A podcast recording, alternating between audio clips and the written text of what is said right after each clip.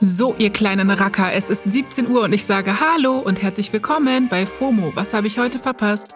Wir haben Dienstag, den 31. Mai 2022. Morgen geht das 9-Euro-Ticket los. Ich weiß aber nicht wohin.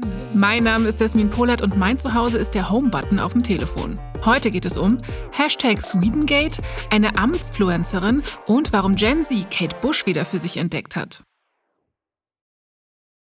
So, wir gehen direkt rein mit dem ultimativ schnellen Timeline Recap.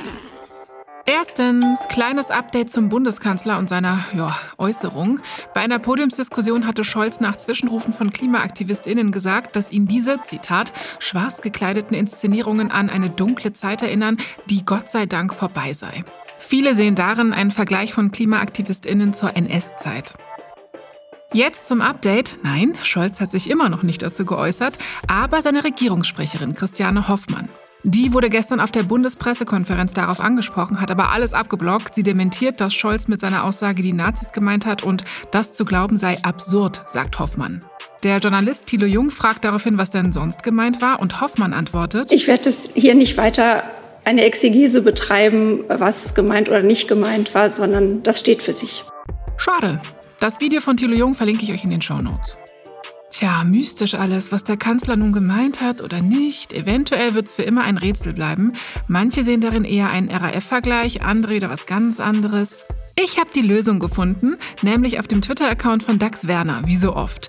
Er hat getwittert, mit der dunklen Zeit, die lange zurückliegt, bezog sich Olaf Scholz auf den Krieg des Zorns im ersten Zeitalter von Arda, als die Valar den Eldar und Edain von Beleriand auf Bitten Erendils im letzten Kampf gegen Morgoth mit einem großen Heer aus Valinor zu Hilfe kommen. Hätte man drauf kommen können.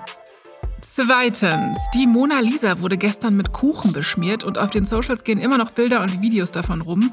Ein junger Mann hatte sich im Pariser Louvre offenbar als alte Frau im Rollstuhl verkleidet, ist dann vor dem Gemälde aufgesprungen, hat versucht, das Sicherheitsglas zu zerschlagen und dann Torte draufgeschmiert. Das Glas hat gehalten, der Mona Lisa geht's also gut. Laut Staatsanwaltschaft ist der Mann festgenommen und in eine psychiatrische Einrichtung gebracht worden.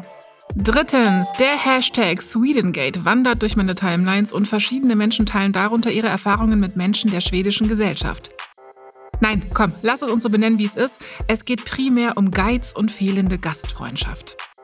Mir kommt es so vor, als wäre das auch in Deutschland, zumindest in meinen Timelines, alle sechs Monate mal Thema. Das sind so Schmerzpunkte der Gesellschaft, glaube ich. Der Hashtag kam dann auch schnell auf Deutsch-Twitter an und viele teilen seitdem ihre Erfahrungen. Also ihr wisst schon, so Phänomene wie als Gast nach Hause geschickt werden, wenn es in der deutschen Familie Essen gibt oder währenddessen im Zimmer nebenan zu spielen. Not all Germans, klar, aber schon einige.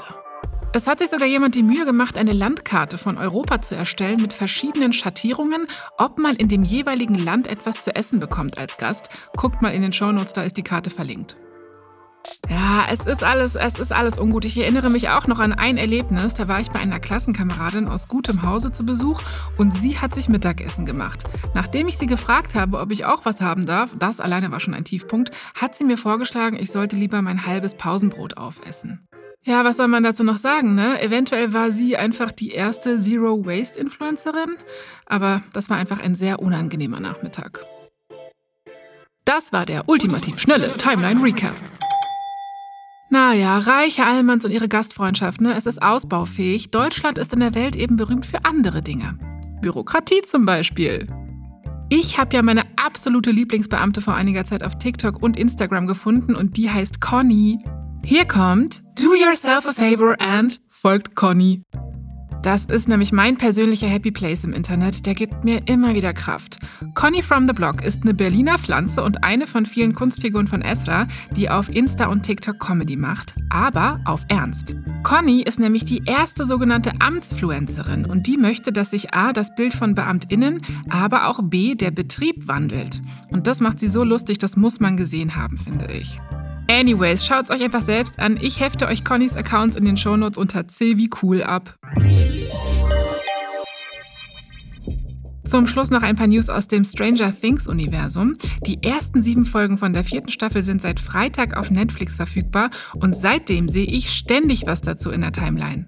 Jetzt hat ein Instagram-Post vom Schauspieler Dacre Montgomery für Aufsehen gesorgt. Er spielt Billy Hargrove und hat neue Fotos von sich in seiner Rolle gepostet. Wie genau das Foto aussieht, kann ich nicht sagen, da würde ich zu krass spoilern.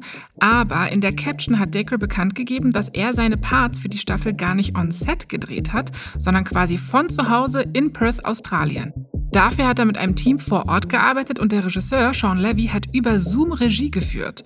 Guckt euch den Post mal an, aber Achtung, Spoiler, sage ich nur. Auch spannend, die Sängerin Kate Bush war gerade in den Twitter-Trends. Ich hatte kurz Angst, ob es ihr gut geht, aber ja, alles okay. Sie wurde einfach nur von Gen Z entdeckt. Und zwar auch wegen Stranger Things. Ihr Song Running Up That Hill, A Deal with God, ist nämlich in der neuen Staffel zu hören. Deswegen flippt Gen Z gerade völlig aus. Für viele ist Kate Bush eine wahre Neuentdeckung. Halt aus den 80ern, aber lieben wir. Der Song war gestern kurzzeitig der meistgestreamte Track auf iTunes und auch auf TikTok sehe ich den immer wieder. Mir egal aus welchem Anlass, Hauptsache ihr hört Kate Bush. Schreibt mir doch mal, welche MusikerInnen ihr viel später durch eine Serie zum Beispiel entdeckt habt. Einfach eine Mail an fomo.spotify.com. Und bevor wir rausgehen, heute wird noch das Urteil im Prozess zwischen Johnny Depp und Amber Heard erwartet. Meine Timelines sind gespannt, ich auch. Wir hören uns also morgen dazu. So, das war's mal wieder komplett, zumindest für heute mit FOMO. Wir hören uns morgen wieder hier auf Spotify. FOMO ist eine Produktion von Spotify Studios in Zusammenarbeit mit ACB Stories. Tschö mit Ö.